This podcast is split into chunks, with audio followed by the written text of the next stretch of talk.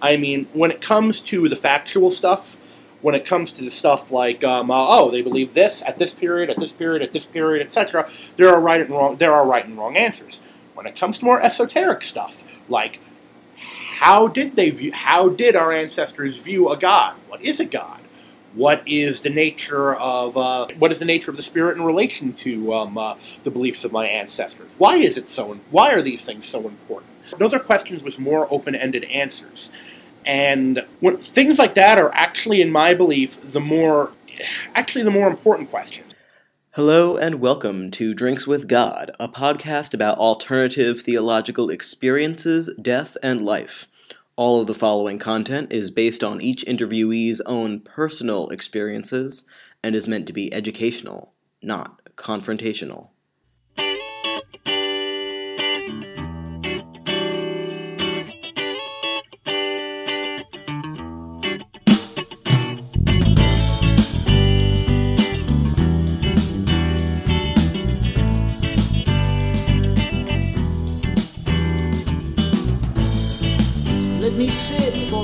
Or two. Watch this world make a fool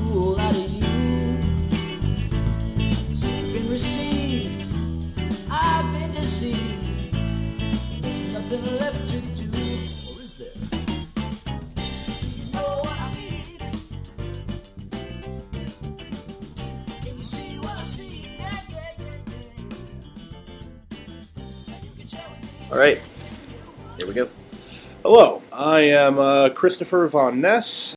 I am a Germanic Reconstructionist heathen, and I have been heathen for about 14 years now. When I started out, I was more of a, you could say, um, more of a neo pagan kind of um, uh, flying by the seat of my pants thing. But as I got older and more involved, I became more and more and more of a Reconstructionist. And right now, I would absolutely define myself as more of a Reconstructionist than a neo pagan.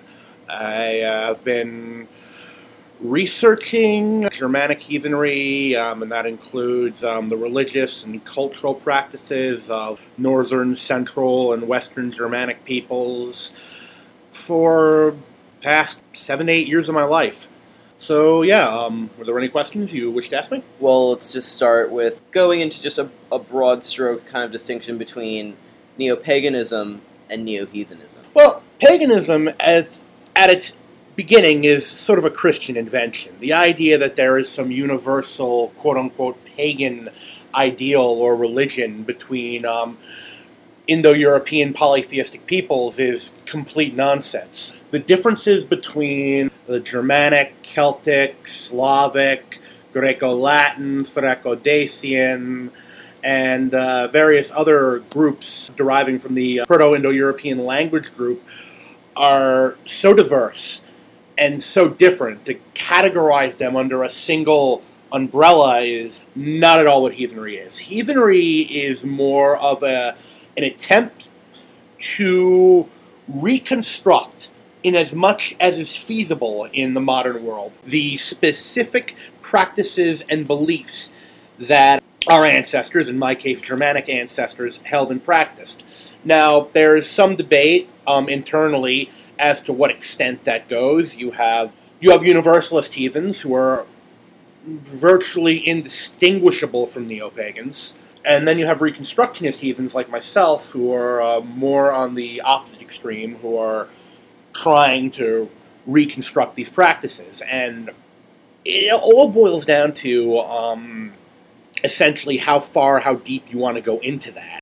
I would say I'm not quite on the what are sometimes called um, extreme reconstructionists that basically need a mountain of empirical data before they'll adopt any sort of practice. I'm more uh, use um, the position of our ancestors as not, I don't want to say a jumping off point, but I always keep in mind the fact that it's been at least 1,200 years since the last um, uh, groups of heathens were truly practicing, and in that time span, the world we live in has changed so much that there are practices that I think would have simply fallen out of favor or stopped being used naturally as the world around them changed. And I feel like a lot of Reconstructionists sort of lose sight of that and will attempt to reconstruct things that aren't necessary to reconstruct, if that makes any sense. No, that, that, that definitely does. And it goes to the point that I usually make um, that whether you say pagan or heathen, you're really referring to somebody's approach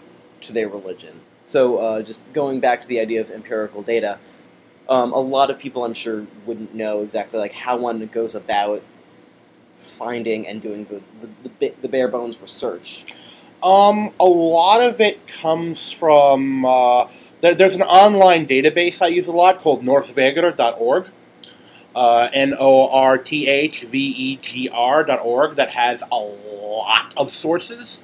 Most of the sources, oddly enough, at least from uh, later heathen era, come actually from the Roman Catholic Church. You have to read these, of course, with a huge grain of salt because the approach at the time was to demonize the ever living crap out of them. So you can't really take them at um, face value. Now, a lot of people will cite the poetic and prose eddas as Story. uh, yes, stories as uh, primary sources, but um, that's really it's a dangerous thing to do for a number of reasons. First of all, the prose edda. I'm going to start with. I don't have the highest opinion of uh, Snorri as a whole, who you may not know is basically the author of the prose edda. Now, I will respect that he did a lot of work to keep the myth of um, the of the northern the northern branch of the Germanic peoples, specifically the Iceland the Icelandic group of the northern branch of the Germanic peoples, myths alive. But his goal wasn't so much to preserve them accurately, just to preserve them. And a lot of people you don't notice, but he was he was a 13th century Christian poet, I believe 13th century, either 13th century or 12th century. I, but um, his goal wasn't really to preserve it accurately. His goal was to preserve it. So the the prose edda is useful to get a general idea, but to say like, oh, Snorri wrote this down, so the ancient Germanic peoples must have practiced this way or believed this is a uh, very dangerous leap to make. It's more often than not not true. Yeah, he, he modeled a couple, like quite a few things actually, forced them into the mold of the, the whole Christian um, Mm. ideology. And he also borrowed a lot from Greek mythology as well, because at the Yeah. time, uh, Greek mythology was becoming very popular amongst northern people. Because a lot of people don't know this, but the Christianization of the Germanic people began with Latinization. The idea was to cut out their roots beneath them so they no longer had a culture, which is fortunately still true to this day. Um, uh, Very effective method. yeah, Very Roman. Yes, very, very Roman. Yes. And uh, once they once they were once they were Latinized, they were much more you know approachable to the idea of Christianity. Now, um, you'd mentioned that that's specifically Icelandic. Now, there are a couple different, just just to focus for arguments, just to narrow our focus on um, specifically Norse heathenry. Okay, There- northern. Y- Yeah, this is, especially since you sometimes specialize there. Well, not exclusively, but you, you, you tend- Um, no, no, um, actually, um, actually, I'm more of a Western Germanic heathen. Oh, just in general. Yeah, I'm just in general I'm more of a Western, Okay. more of an more of a Saxon, Anglo-Saxon, that kind of thing. Well, could you, could you just uh, start by giving us a laundry list of all the various kinds of um, Norse heathenry that one might come across? Um, there's basically three main branches. You have the Northern Germanic group, which is generally confined to Scandinavia. You have Central Germanic, which is Teutonic, which is Central Europe. Most of the um, general groups that um, uh, existed basically south of Scandinavia, but north of um, north of Southern Europe. Basically, um, we're talking like um, as far south as say modern Switzerland. All those various group, all those various Teutonic groups that were eventually unified um, by Charlemagne, forcibly Christianized and brought into the Holy Roman Empire. And then you have the Western Germanic group, which incru- includes people such as the Anglo Saxons, who are um, uh, actually the ancestors of modern day Dutch. Uh, the Anglo Saxons, who of course um, moved from that region and came to inhabit England, which is uh, where actually my um, my ancestry comes from. You also have the Frisians, who I believe they were uh, neighbors of the um, Saxons. I forget exactly where they were located geographically, but if I had a, if I had my map in front of me, I'd be able to tell you. But Take a quick break if you want to go grab that. I, I uh, it's fine.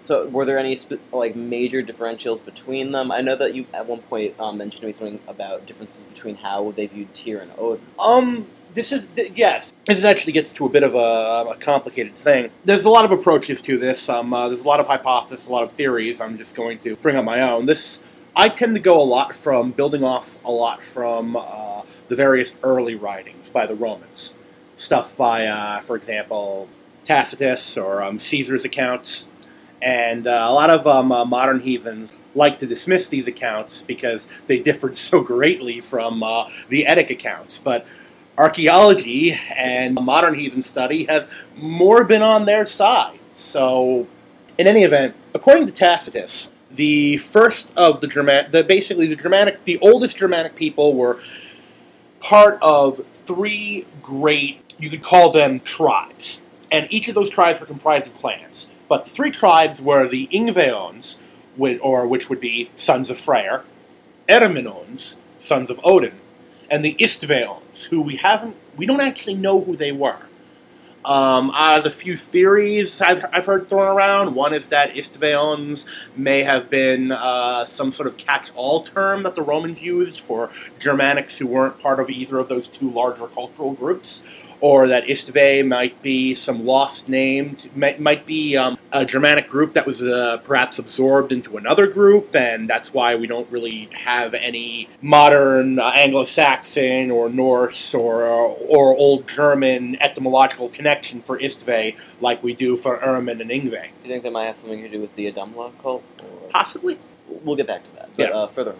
But according to Tacitus, those are the two main groups. When you blend in a bit of archaeology, it's known that the Germanic peoples, essentially uh, before they moved into Central Europe, were part of something called the Norse Bronze Age, which happened across Scandinavia, which was a very, very, very rich culture. We know very little about it, unfortunately, because, well, nothing was written down about it. All we know is that when the miniature ice age happened, which a lot of people don't know about, it sort of threw the entire culture into shock because when we're going to like 1200, 1400 BC, Scandinavia had a climate similar to southern France.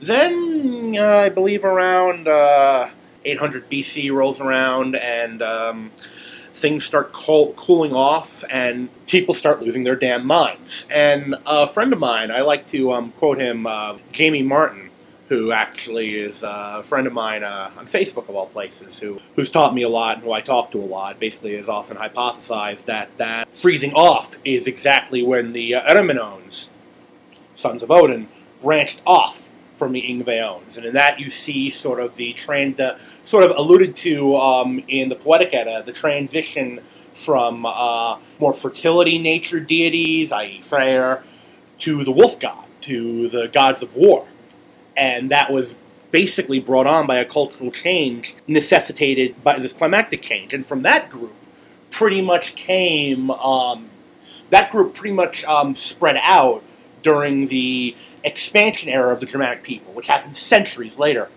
and essentially overtook the old the older group. And you see shades of that in the stories of the Aesir Vanir War in Norse mythology and they pretty much formed the building block for the Western, Northern, and uh, Central Germanic cultures. Sorry, I went off on a con- kind of unrelated tangent there. But to ask you your question about the different views of Tyr. Now, Tyr is a deity that I am very fascinated with. Oh, always have been fascinated with, mostly because uh, he seems to play a very minor role in Norse mythology. But when you fire, follow the etymology of his name and how it is related to the Deus, which, um, if you're reconstructing Proto-Indo-European, is like the chief god. But in Germanic mythology, and at least in Northern Germanic mythology, Tyr seems to be relegated to a simple god of war.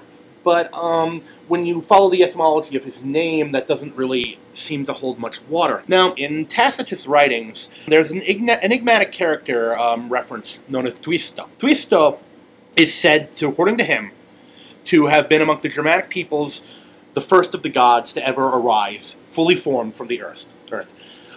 Now, many people have um, raised comparisons, etymological comparisons between Tuisto and Tyr.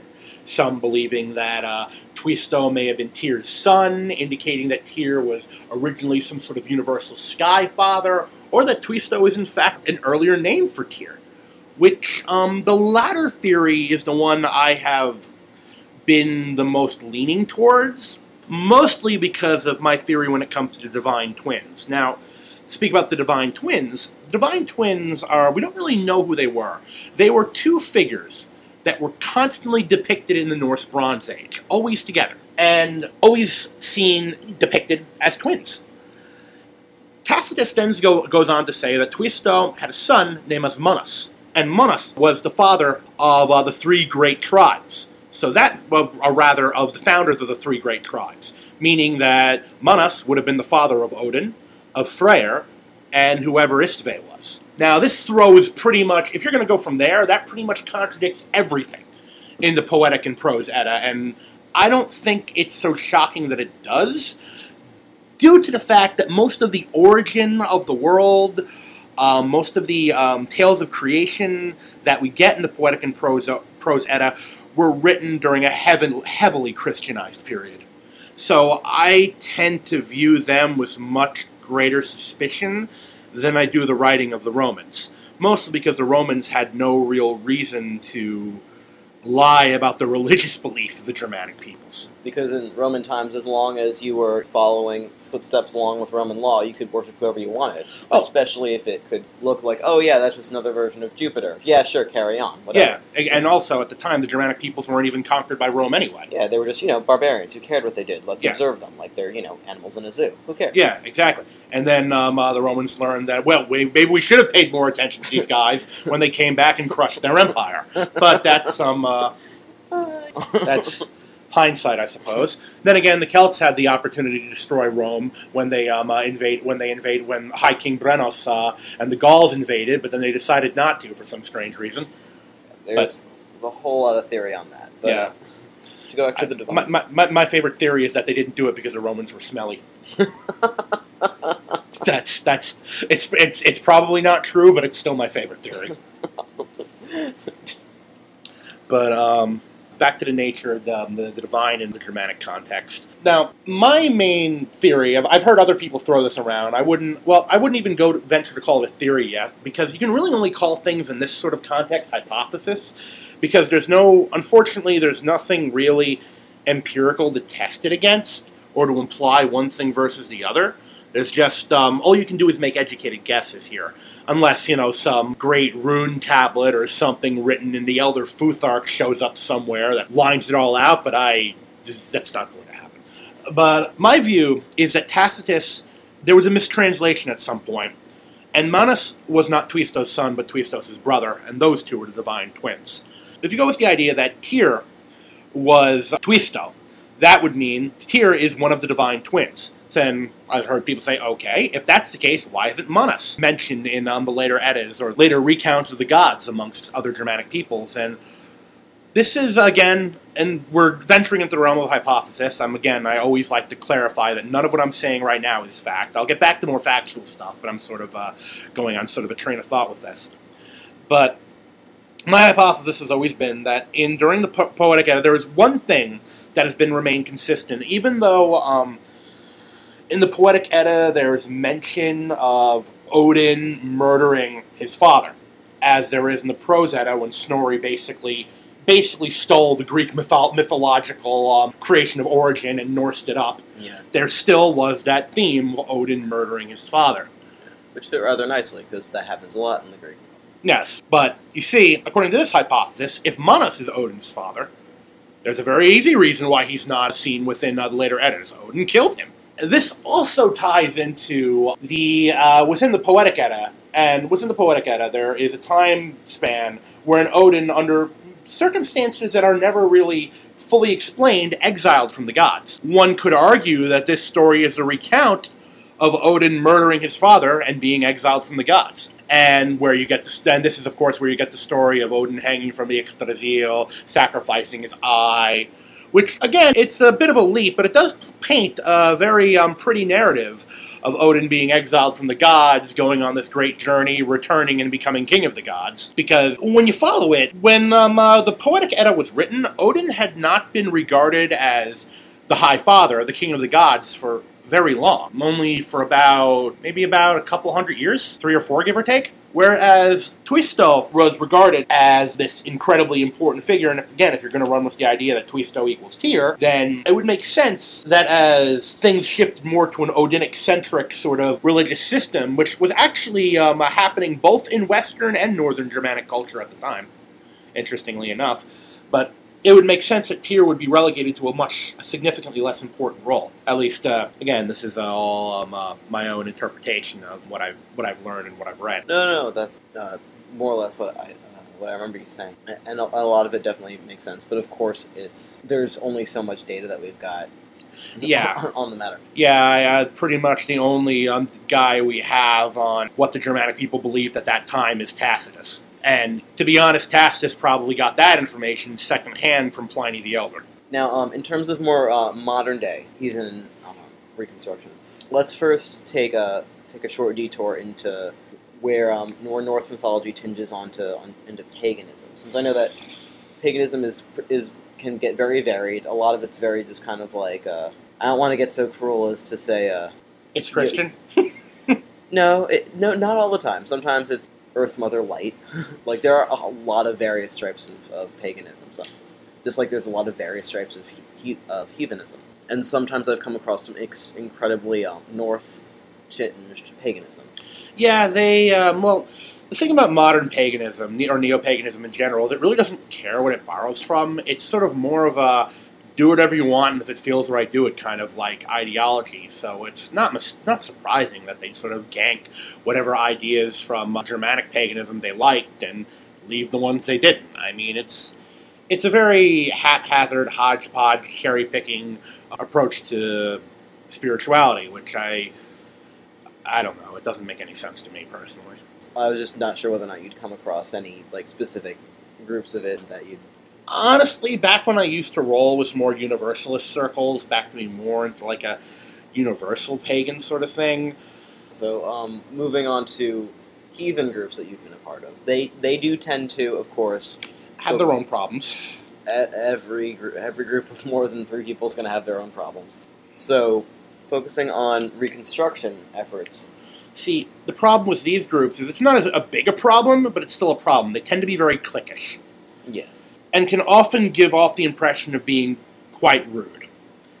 And there's also a lot of egos flowing around. For example, if you have someone in a group who's known as the resource guy, or the smart guy, or the guy who knows his shit, you have someone else come in, come come in who also knows quite who also knows quite a bit, and doesn't necessarily agree with them on every single factual point. That can get ugly faster than you might imagine.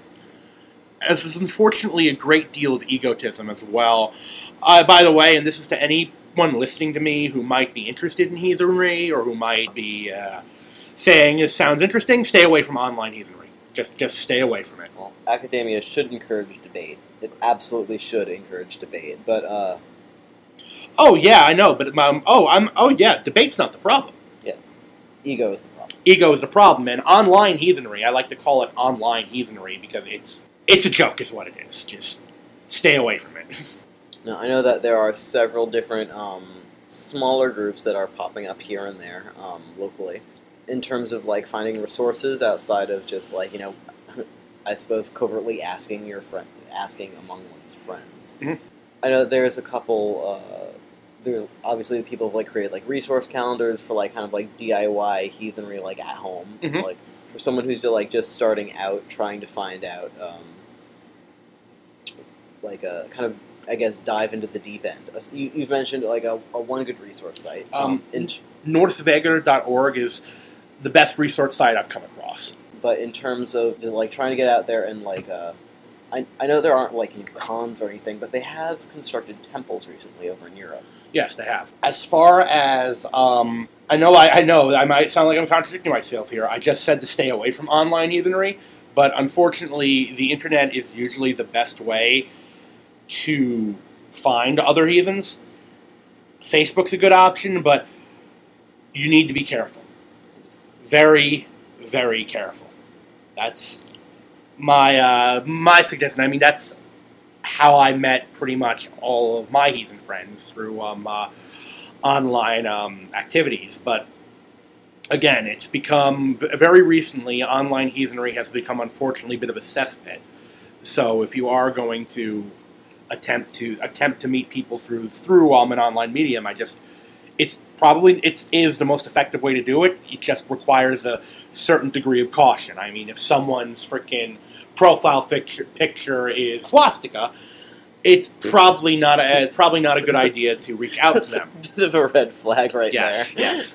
Bit of a red flag right there. Although not necessarily, actually. I talked to one guy, a very strange person, who um, uh, had a profile, his profile pic as a swastika, and he would go on long, long, long rants about how the Nazis stole the sun wheel symbol from Northern European people, and he was trying to make a um, he was trying to make a statement about it. He was just going about it in a way that was Alienating to people who didn't know what he was doing. yeah, and he didn't go out of his way to explain what he was doing. And if you assumed you didn't know what he was doing, it must mean you were a moron.